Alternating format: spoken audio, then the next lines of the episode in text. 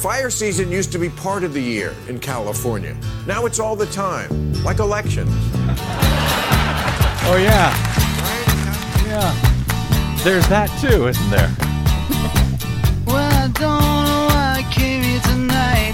That's why. I got the feeling that something ain't right. It's either the fires or the I'm so scared in case I fall off my chair. Take your pick.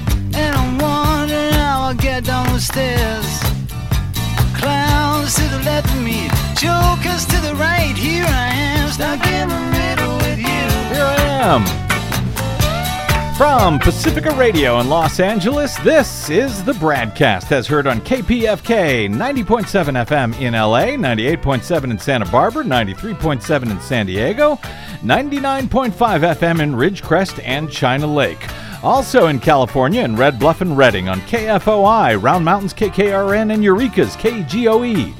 Up in Oregon on the Central Coast on KYAQ, Cottage Grove's KSO, Eugene's KEPW, Lancaster, Pennsylvania's WLRI, Maui, Hawaii's KAKU, Columbus, Ohio's WGRN, Palenville, New York's WLPP, Rochester, New York's WRFZ, down in New Orleans on WHIV, out in Gallup, New Mexico on KNIZ.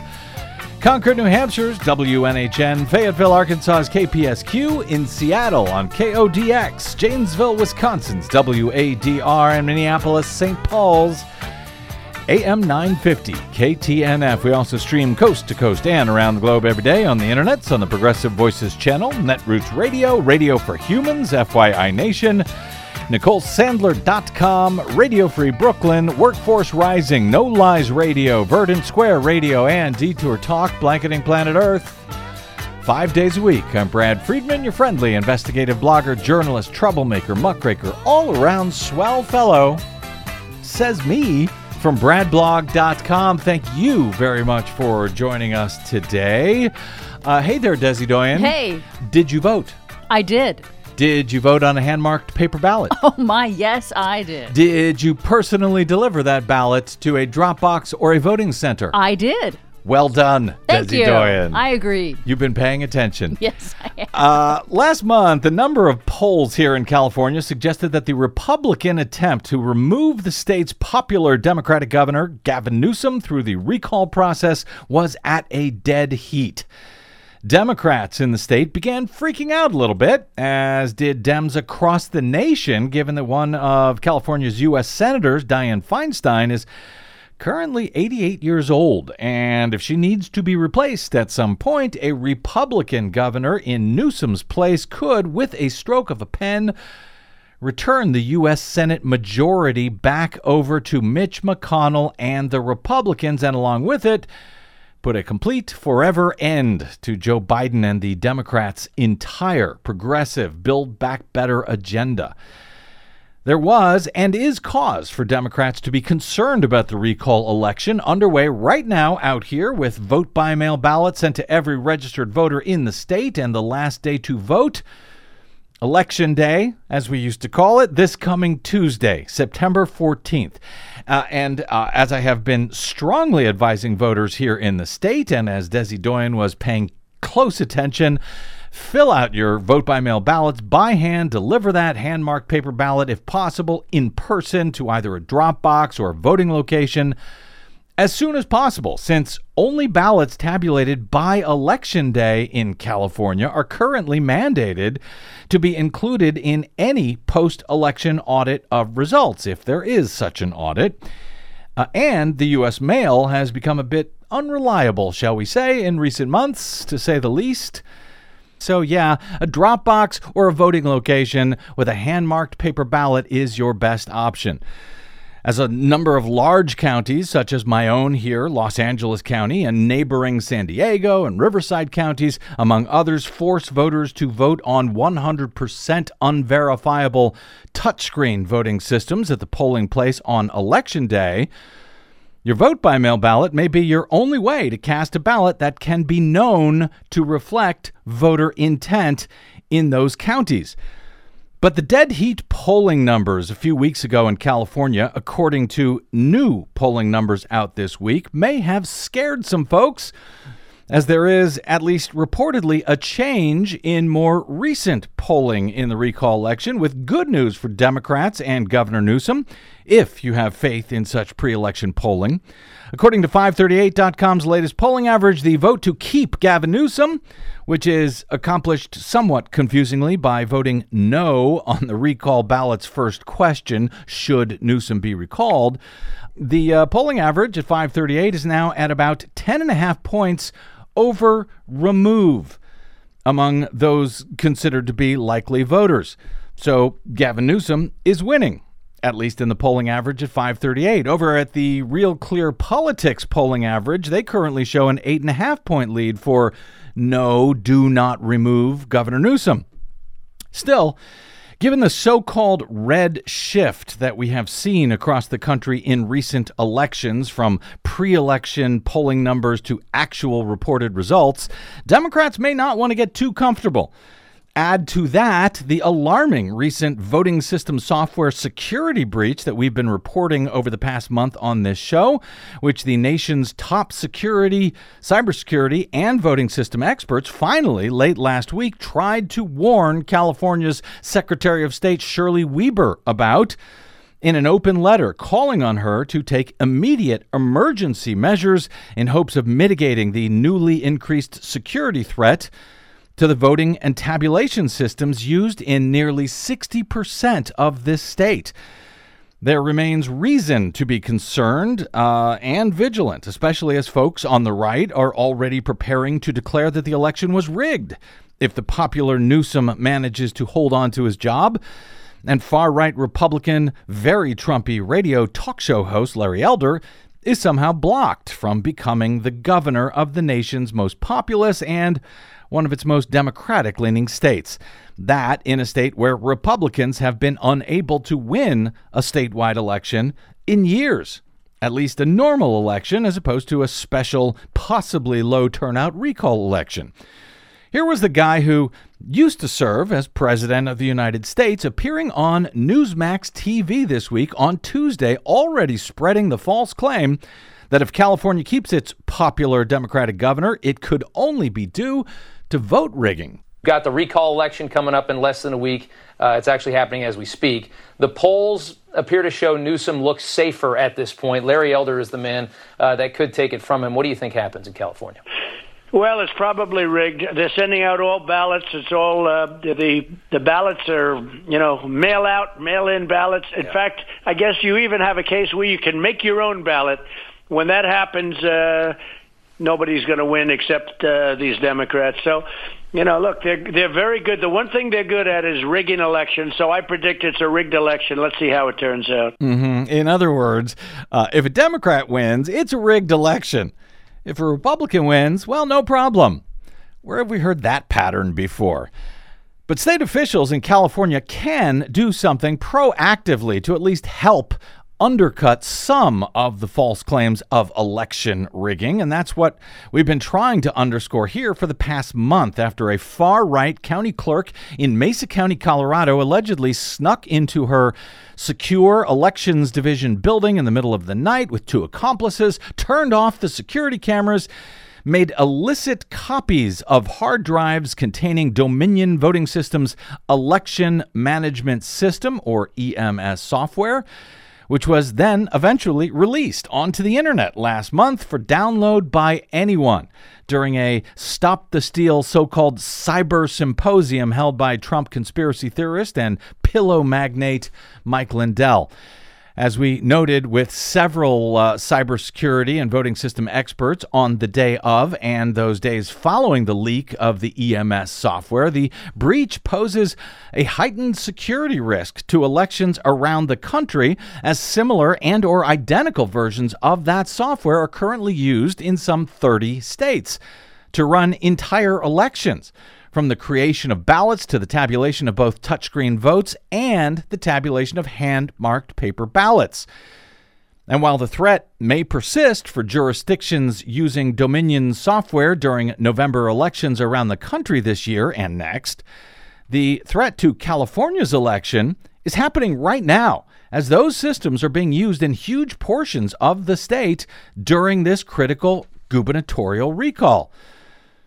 California is facing a grave security risk that can easily result in the loss of voter confidence if the danger is not mitigated with a rigorous post election audit. Noted the Coalition for Good Governance Executive Director Marilyn Marks, a frequent guest on the BradCast. Her organization currently has a long running lawsuit to ban Dominion's touchscreen voting systems in Georgia. California has often led the way in election security initiatives and is well positioned to swiftly solve this critical problem, Marks said last week, calling on California's Secretary of State to take, quote, immediate action by declaring a statewide post election risk limiting audit to, quote, ensure that voter confidence is earned in a way that sets the standard for all other states as they conduct their November elections. Marks was commenting on the emergency letter that was sent by those eight top cybersecurity and voting systems experts to the California Secretary of State late last week, describing a post election risk limiting audit as the quote, one critical action that the state could and must take right now to ensure results are accurate and that the public has confidence in them. The eight experts warned in their letter that due to the software security breach, quote, emergency action is warranted. As of August 2021, they write, citing the release of the stolen software, thousands of unknown people can study the code and find weaknesses to plan attacks on elections. The attacks can be deployed by non technical accomplices, including voters, building maintenance personnel, and election workers. Unfortunately, even extensive pre election testing of the voting equipment may not deter or detect such attacks, they warned. The new software breach, quote, just really multiplied the number of people who are in a position to harm our elections by a very large factor. That's from Alex Halderman, the director of the University of Michigan's Center for Computer Security. He is one of the nation's top experts in the country.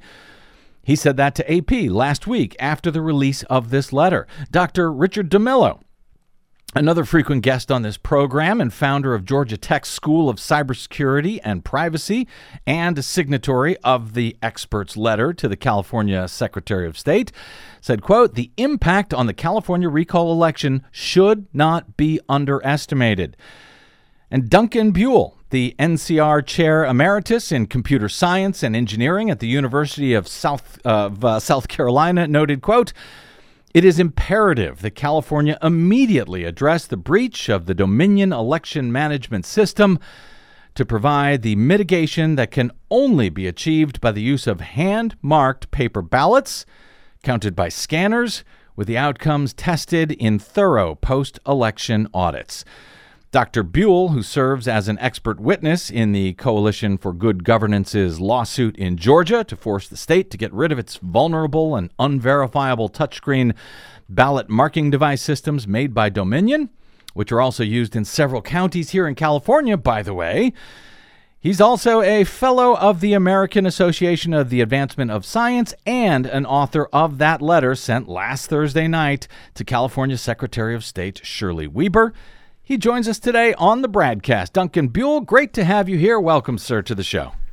Uh, good to be here. Thank you for having me. I know that we have uh, you and I have spoken off air at various times over uh, over the past years, going way back to your days as an expert witness in the still unexplained 2010 case of Alvin Greene in uh, in South Carolina. Some listeners may remember this. He was the Democratic U.S. Senate candidate that nobody had ever heard of, who didn't have a campaign or a campaign website or even a job or a cell phone, but somehow he managed to win the Democratic nomination for the U.S. Senate that year in South Carolina on 100% unverifiable touchscreen voting systems made by ES&S. Uh, and then, of course, he went on to lose, predictably, in a rout to the Republican incumbent that year. Uh, Duncan, given your experiences with that crazy result in an election, and given the known unknowns, if you will, surrounding this new software breach, should Democrats be breathing a sigh of relief today, given the new polling numbers now appearing to show Governor Newsom running ahead in this uh, in this recall election? Uh, I don't. I don't necessarily think either side should be breathing a sigh of relief because uh, the problem really is that the election system uh, needs to be secure, and the election has the, the ele- election process has to be done in a transparent way that voters can trust and understand. And I think with the release of the software, it's hard for anyone to really feel that uh, what's going to happen is what ought to happen unless there is uh, a, a statistically sound risk limiting audit conducted after the fact, just to make sure things got done right. This is a question of confidence, transparency, uh, and the fact that uh, we don't get to do elections over. Uh, it's very hard to test what's going to happen on election day, and it's very easy for an adversary to know uh, when to go after an election system because the time to go after an election system is on election day in the run up, and especially after the polls close as tabulations are done. And I, you know, I realize that some folks don't understand the threat posed to elections by computer systems because it's all kind of wonky, and frankly, because election officials downplay, they sort of have an interest in downplaying this type of security concern, whether they should or not, in hopes, as they tell me, of you know maintaining voter confidence in elections, deservedly or otherwise. How critical? is the EMS, that's the election management system software, which has now been released into the wilds of the internet. How critical is that piece of software to the voting system itself, whether it's Dominion's here or, or any of the other companies? Uh, it's absolutely central to everything. It's almost certain that that system is what uh, configures the, the voting computers that, that voters will see in the polling places. Uh, and I call them voting computers and not voting machines because I think machines are things people expect to work. Yes, yes. And with the term computer, I think you get a much much healthier skepticism about what's going to work or not. Yep. Uh, but the EMS is almost certainly going to be configuring ballot styles. It's going to be uh, putting in, you know, where even for hand marked ballots, where the bubble is that will be filled in uh, in terms of position on the page.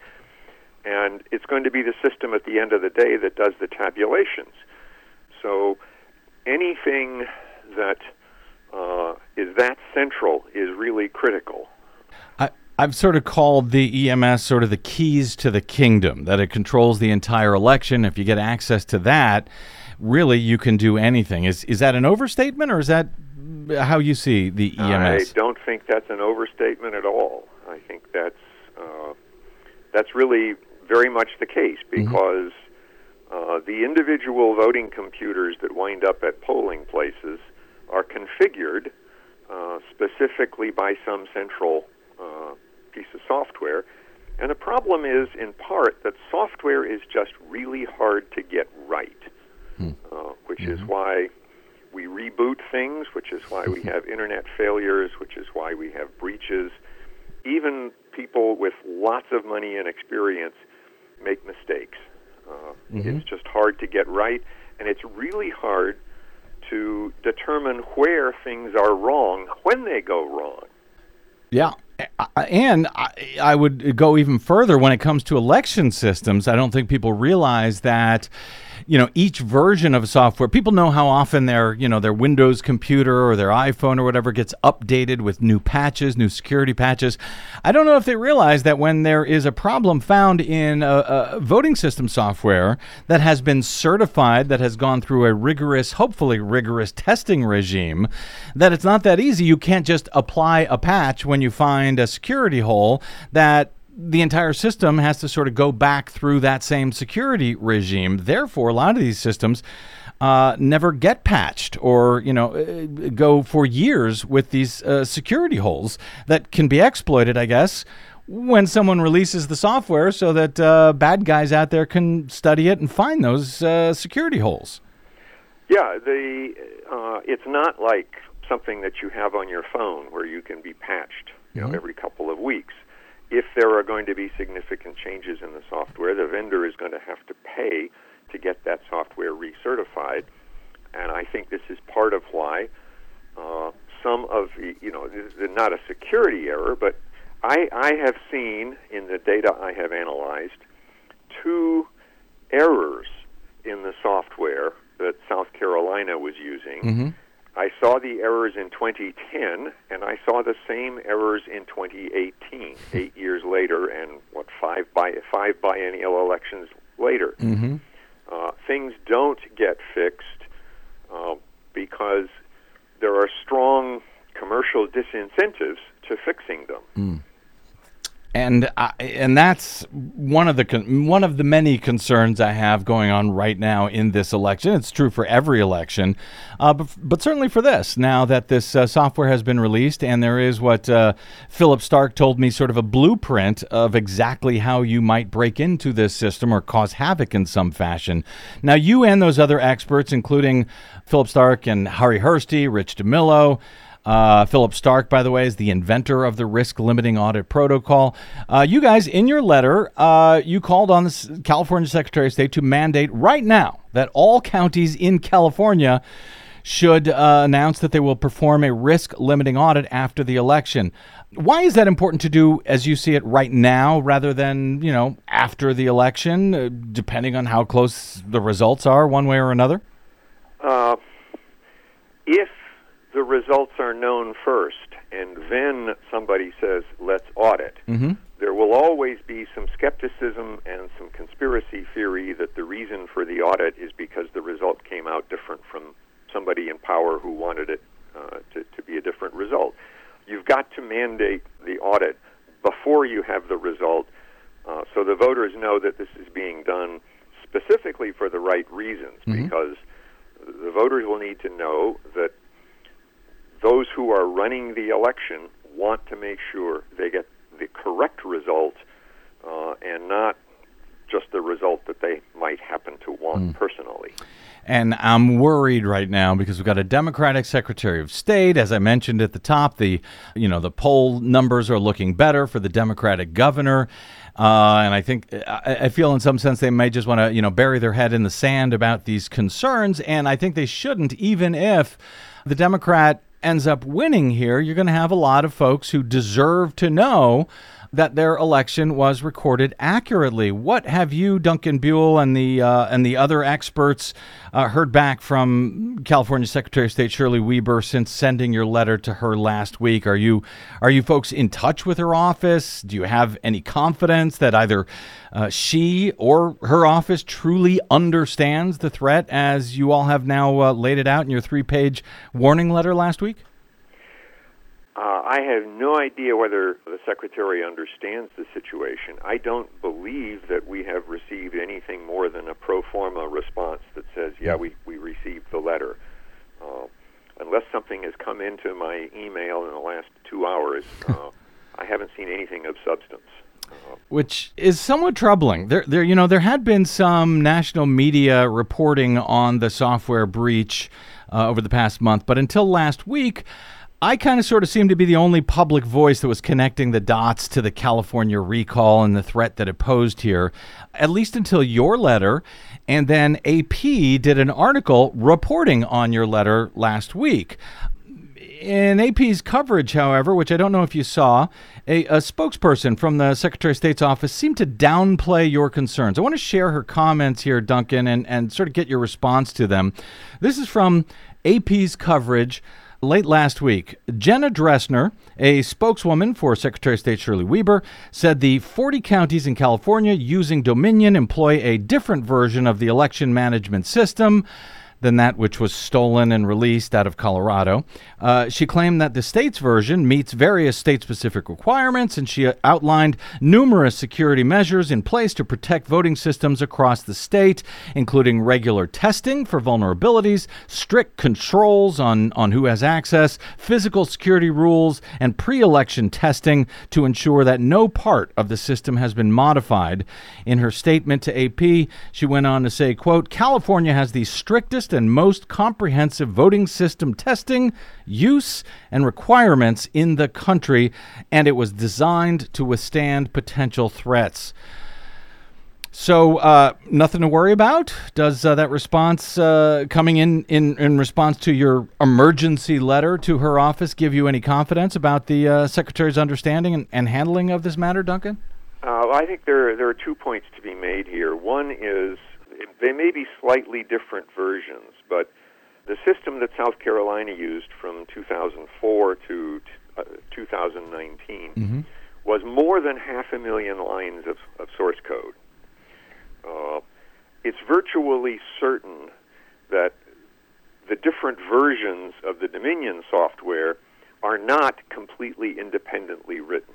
It's virtually certain because it's hard to write software that large parts of that code are identical across versions, and there may be slightly different versions because different states have different rules.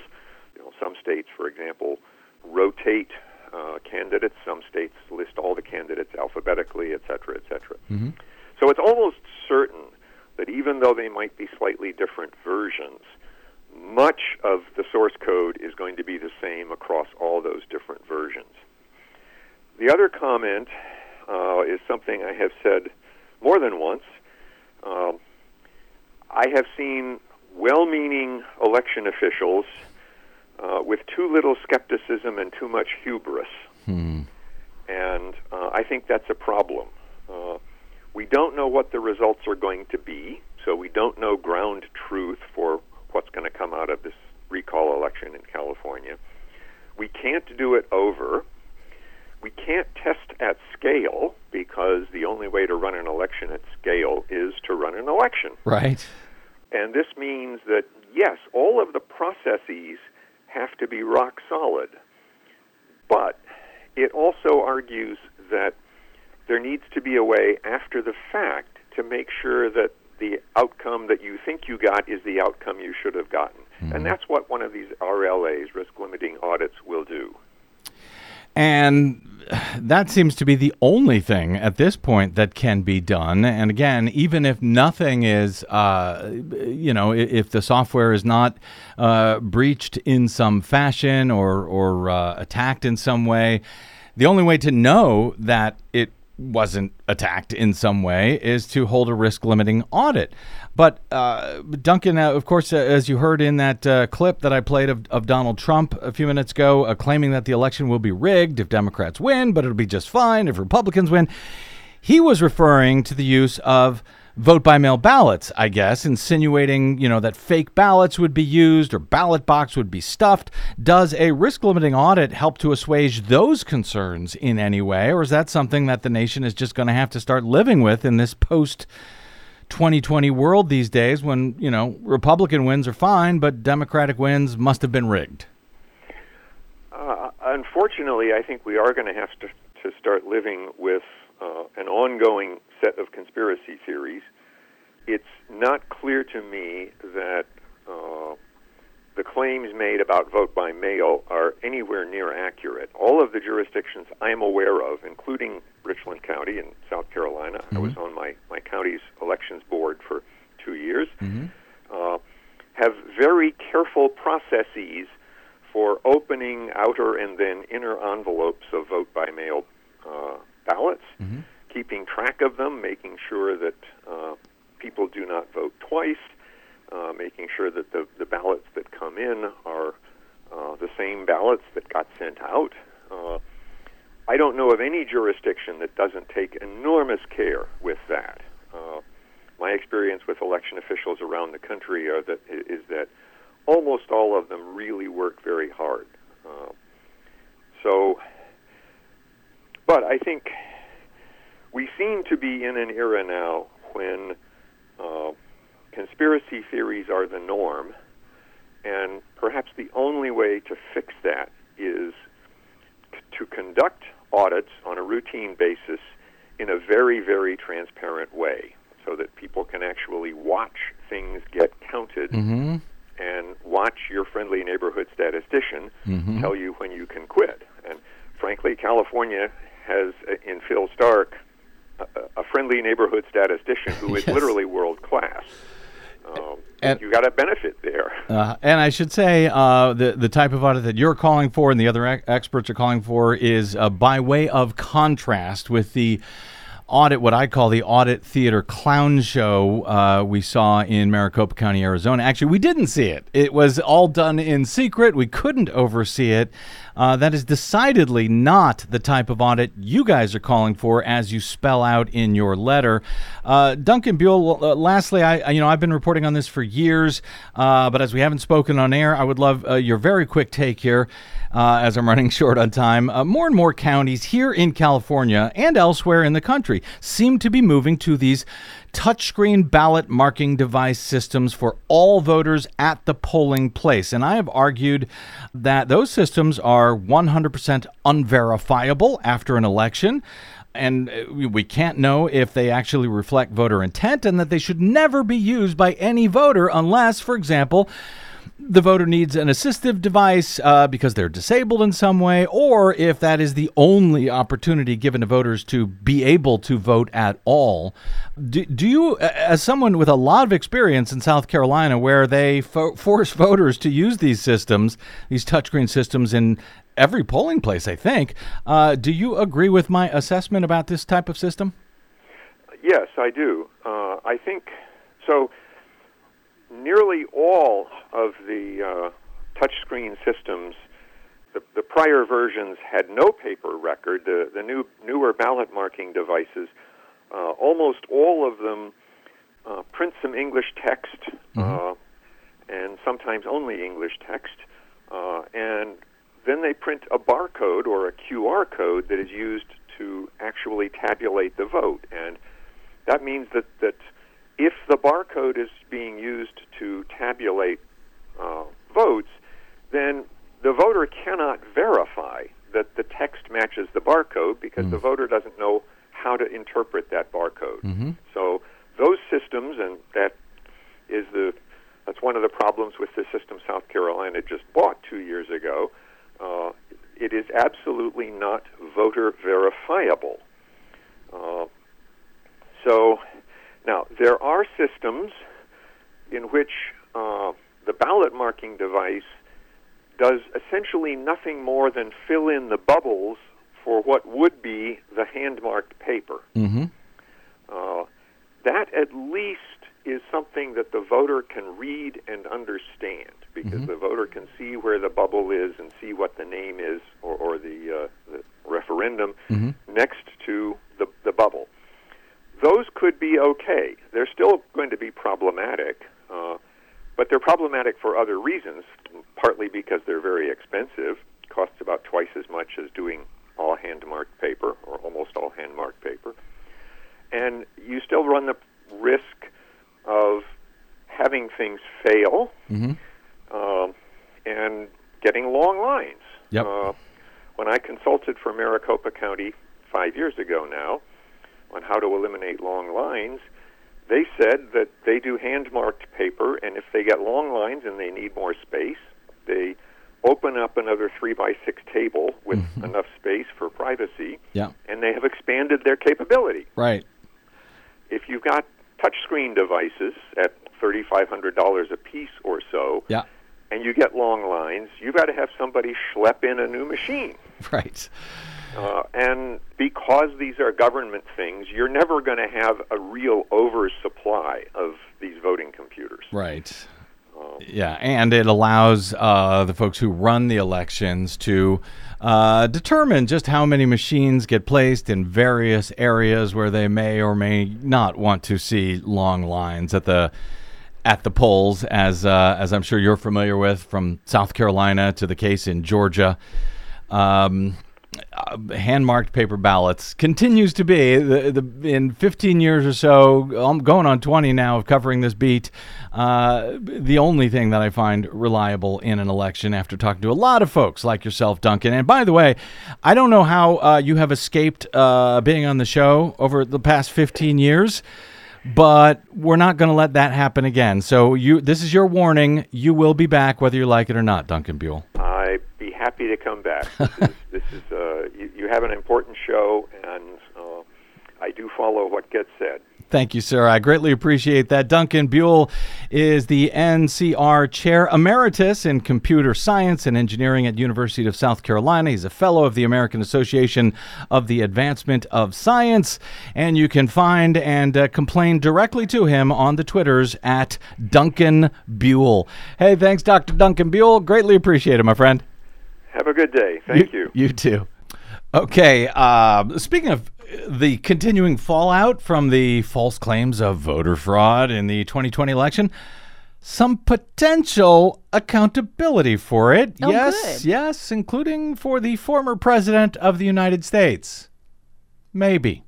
That's straight ahead on the BradCast. I'm Brad Friedman.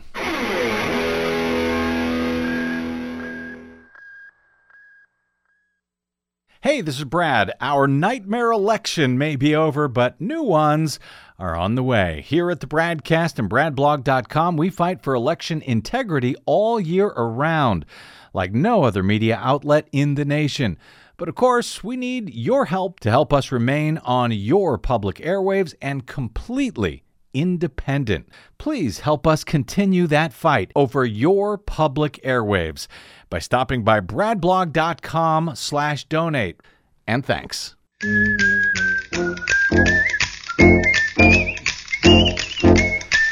I see what you did there. Sweet Georgia Brown. Welcome back to the BradCast. Brad Friedman from BradBlog.com. Uh, well, speaking of the uh, desperate, failed, disgraced former president of the United States who's now pretending that the California recall election will be, in his words, rigged if Democratic Governor Gavin Newsom survives it. Uh, now that polls show likely voters preparing to keep Newsom by nearly double digits. If you believe in pre election polls, well, uh, now uh, Trump is using the old 2020 playbook about a rigged election. And just in case you thought this investigation had gone away, because it hasn't been in the news a while, in, in Donald Trump's own failed attempt to rig and, yes, steal the 2020 election as he tried to do in Georgia and elsewhere. Well, apparently that investigation into that attempt to rig that election has not gone away, at least in Georgia, though it is moving very slowly. At least according to the Daily Beast this week, a local criminal investigation into then President Donald Trump's attempt to meddle with Georgia's 2020 election recount is inching forward as Fulton County investigators have interviewed elections officials and received documents from the Secretary of State's office. That, according to three people with direct knowledge of the probe. Georgia Secretary of State Brad Raffensperger told the uh, Daily Beast this week, quote, they've asked us for documents, they've talked to some of our folks, and we'll cooperate fully. So this thing is apparently still ongoing, even if it is ongoing at a snail's pace. Fulton County District Attorney Fani Willis, you'll recall, had put together a new anti corruption team to explore which state laws, if any, were broken when Trump and his allies tried to overturn election results in the Peach State. When, for example, he asked Raffensperger to, quote, find some 11,000 votes in that infamous phone call to the Republican Secretary of State that we all heard earlier this year. Uh, among prosecutors added to Willis's team, by the way, were, was uh, at least one RICO specialist to examine possible conspiracy charges, in addition to the charge of trying to defraud an election in Georgia. But Willis's office, according to the Daily Beast, has been very quiet about the matter in the five months since that uh, phone call came out at the beginning of the year. Wow. Her uh, Hard to believe it's been not even that long. yeah, it's well, actually, not since the beginning. The phone call was January second, Right. and now we are in September, so nine months. Nine months since that phone call. Yep. Well, now I'm getting a little mad at Fani Willis. What's taking so long? anyway, her investigators, according to the Daily Beast, have since interviewed at least four officials at the Secretary of State's office, asking questions that show a particular interest in Raffensperger's separate phone conversations with Trump and, and we pointed this one out some time ago as well, and phone conversations with South Carolina U.S. Senator Lindsey Graham, mm, according to two of the sources here. Late last year, Raffensperger told the Washington Post that Graham had called him a week after the hotly contested November election, asking if the state officials could exercise, if the state official, if Raffensperger could exercise his power to toss out mailed in ballots in counties that had high rates of signatures that did not match those on file. Remember this? Graham, uh, if you recall, had asked if it would be possible just asking. He was just asking questions. He didn't want him to do it. He just, you know, asked the Secretary of State of Georgia whether he was legally allowed to toss out all of the vote by mail ballots in counties where Graham had claimed there were higher than expected problems with signatures on the mail in ballots. Not that there were any such counties, but if there were, could the Secretary of State throw out all of the ballots because some of them had problems with the signatures. And it's wild that they just happened to be in places that just voted for Biden. Yeah, they were sort of the Democratic leaning ones, but that was a coincidence. Uh, Gr- Graham, of course, has since denied that he tried to get Raffensperger to dump legal ballots. Oh, Lordy, please let there be tapes of that phone call. We don't know. There could be. We know, of course, that there are tapes of Trump's conversations with Raffensperger, since that call was recorded apparently by Raffensperger's office and then leaked to the Washington Post uh, on January 2nd. Uh, also participating in that conspiracy, as we heard on the call from the White House, was White House Chief of Staff Mark Meadows and Cleta Mitchell, a star in the right wing legal community. They were on the phone along with Trump and Raffensperger, in the call that has been recorded was the one with Lindsey Graham recorded? Dunno.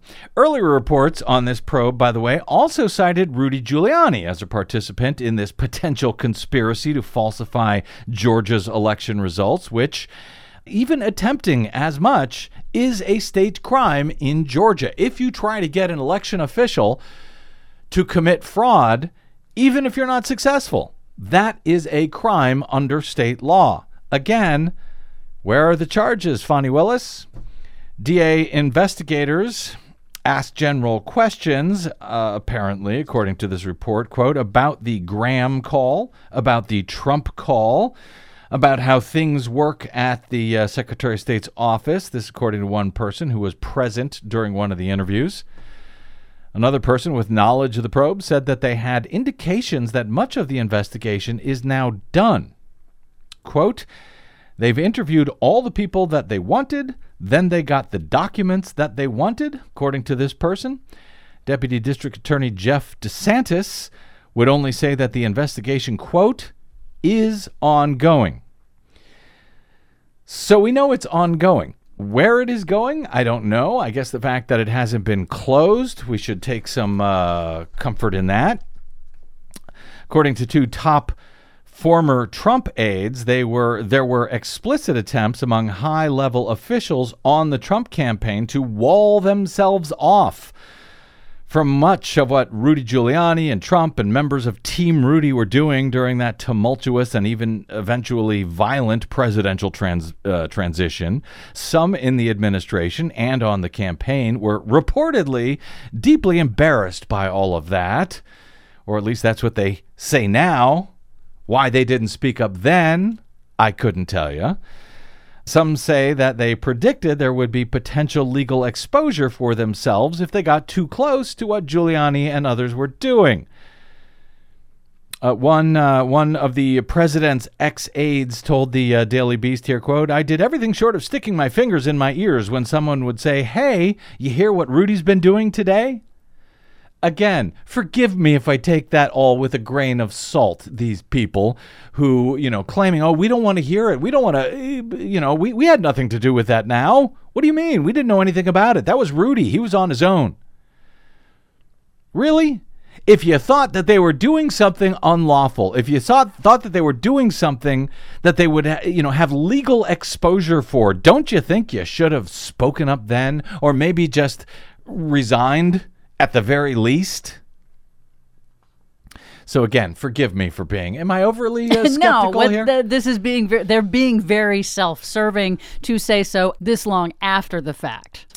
Observers have noted that this Fulton County investigation out of Atlanta is proceeding slowly. Uh, you think? Earlier this summer, Business Insider noted that uh, DA Fani Willis was struggling to dedicate adequate resources to investigate the former president because her office faces a growing crime wave and is apparently trudging through, quote, a historic backlog of 12,000 cases that she inherited from her predecessor. Then there's the matter of uh, how much money this all costs. Willis is still in her first year as the uh, district attorney. She's operating with county funds that apparently are uh, very slim compared to the war chest that Trump has amassed from his loyalists. The latest numbers show that Trump's political groups have collected $100 million so far this year, according to the New York Times, which is apparently four times the entire Fulton County DA's latest annual proposed budget. Still, I think she ought to go get him. In an effort that uh, may turn out to be more fruitful, prosecutors appear to be building an easier case against Giuliani. Boy, would I. A, I'd love to see Giuliani, of course, brought up on uh, criminal charges, but B, I'd be really ticked off if Giuliani gets criminal charges, Donald Trump doesn't when he played such a close part in this, and Donald Trump, you know, is allowed once again to get away with everything as he does. Oh, I hope that doesn't happen. Uh, as the Daily Beast has previously reported, prosecutors are eyeing false statement charges against Giuliani, who acted on Trump's behalf when he spoke before Georgia's State Senate Judiciary Subcommittee on December 3 and detailed his rigged election conspiracy. But again, he was speaking on Trump's behalf. And if I recall correctly, I think that was the one where they actually brought in Trump on a cell phone. Remember that when Rudy Giuliani was sitting there next to the other Jenna, whatever her name Right. is, and and uh, said, "No, I have a special message from someone who wants to talk." And he held the cell phone up, and it was Trump talking. It reminds me of when Trump's other attorney, the one who went to jail, uh, Michael Cohen. Thank you, Michael Cohen. He went to jail because he did what he was told to do by Donald Trump. in Directed this- by him. Right. A conspiracy that he eventually pled guilty for and went to jail. And it was a conspiracy directed by Donald Trump, and he never went to jail for it, but Michael Cohen did. Let's hope that doesn't happen in Georgia. Anyway, Giuliani, as Daily Beast notes, lied that the state had counted 96,600, quote, phantom votes, repeating the same phony claim that fueled Sidney Powell's so called Kraken lawsuits, uh, which were promptly tossed out by several federal judges in several different states, including in Michigan, where the uh, judge in that case recently sanctioned Powell and the other Trump attorneys, ordering them to pay the legal costs for the uh, attorneys uh, attorneys fees in Detroit and the state of Michigan and to undergo reviews by bar associations in their various home states to consider disbarring them entirely.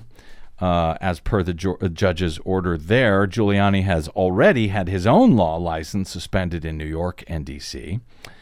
So the case is moving forward in Georgia. Once again, not nearly fast enough for my tastes, but it is, quote, ongoing.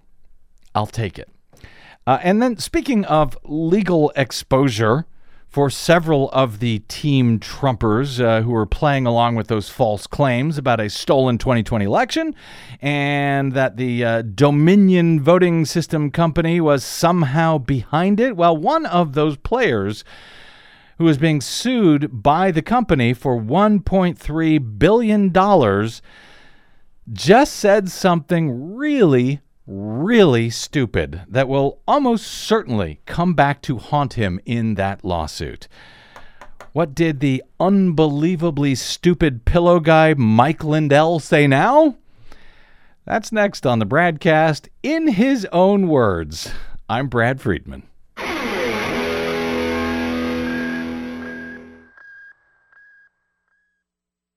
Hey, this is Desi. The BradCast and the Green News Report survive thanks to you and your support. Please drop by bradblog.com slash donate today to help us stay independent every day over your public airwaves. That's bradblog.com slash donate. And thanks. Mr. Sandman,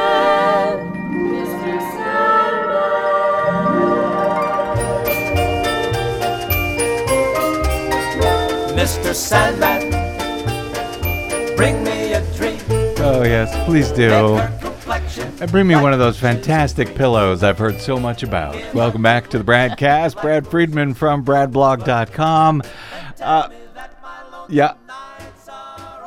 Yeah, welcome back. Uh, so I'm, I'm sure you know by now the My Pillow CEO and unapologetic Trump 2020 conspiracy theorist, and a word that I feel I shouldn't use here on FCC radio, Mike Lindell, uh, is being sued for 1.3 billion dollars by the Dominion Voting System Company along with Sidney Powell, Rudy Giuliani, Fox News, Newsmax, OAN, etc., for lying about their software somehow stealing the election for Joe Biden.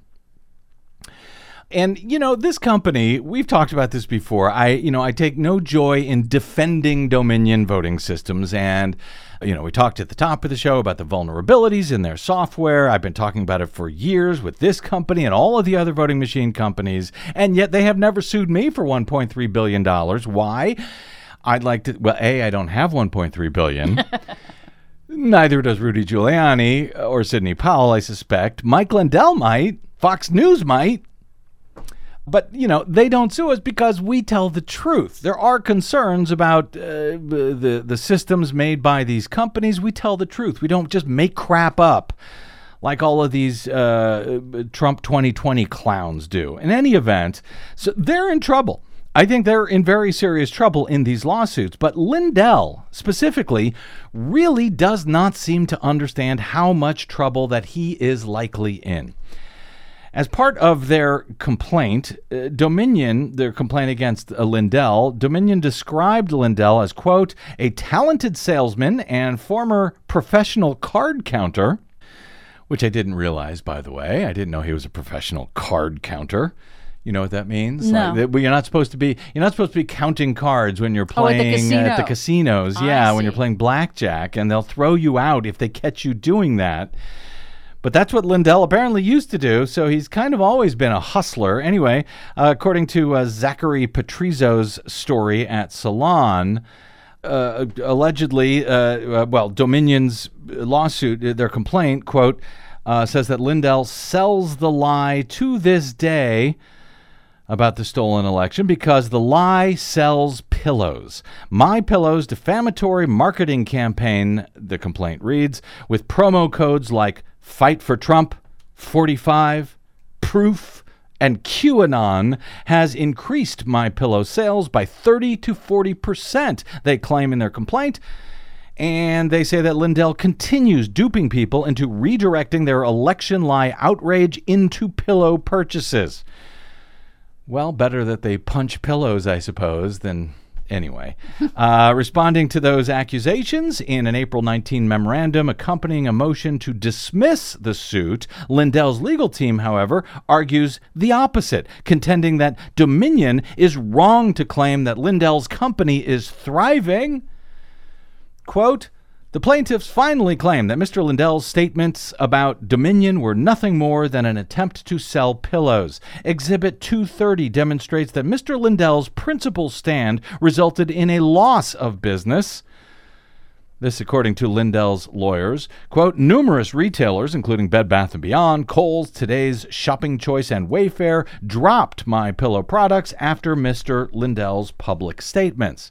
Oh well, that's sad, but as Petrizzo notes at Salon, while it is true that several big box and online retailers dropped Lindell's signature pillow from their stores, Lindell now claims that his business has generated enough increased revenue since he started lying about the elections, enough increased revenue that he's been able to hire many more employees as he was dumb enough to admit on his own streaming website, Lindell TV, just last week. We hired 200 more employees because the 200? 200 more employees uh, and uh, um, just shy of 200, I guess. Um, I don't want to Wow. be called out by the Facebook fact checker. No, we had to hire more because we're busy. People have responded, Brannon.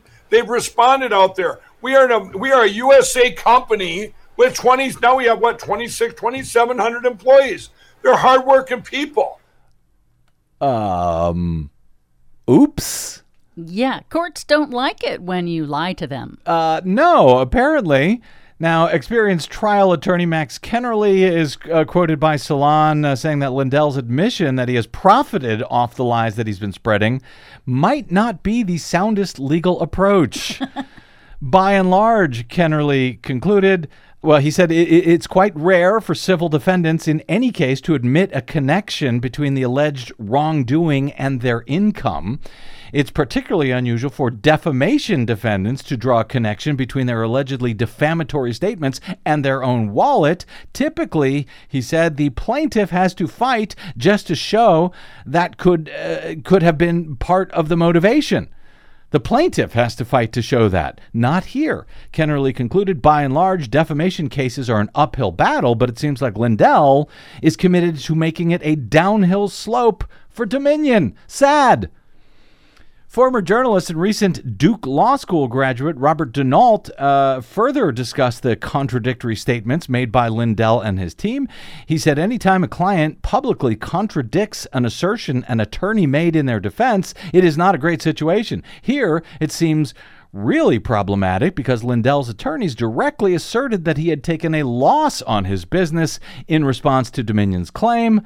Lindell was defaming them to profit with My Pillow sales, but now Lindell appears to be out here suggesting his company is actually profiting and even growing based on media exposure he has gotten from the situation.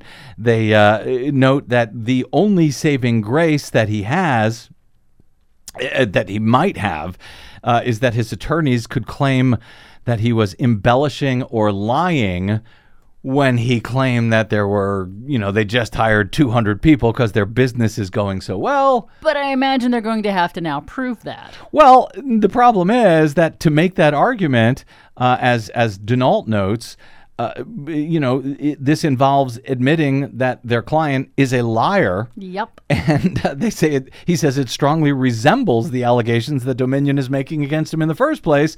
Essentially, that Lindell lies freely on TV and elsewhere. And Denault notes it's not an enviable situation to be in. No, it ain't. Uh, anyway, it's enviable for us because we get to pop more popcorn and watch it all fall apart. Uh, anyway, got to get out. My thanks to our producer, Desi Doyen, to my guest today, Duncan Buell of the University of South Carolina, and to all of you for spending a portion of your day or night or both with us. It's greatly appreciated.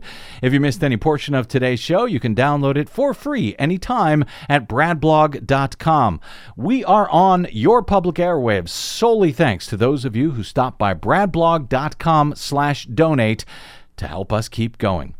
You can drop me email. I'm bradcast at bradblog.com. On the Facebooks and the Twitters, I am simply the Brad Blog. I'll see you there. Until we see you here next time, I'm Brad Friedman. Good luck, world. Mr. Sandman.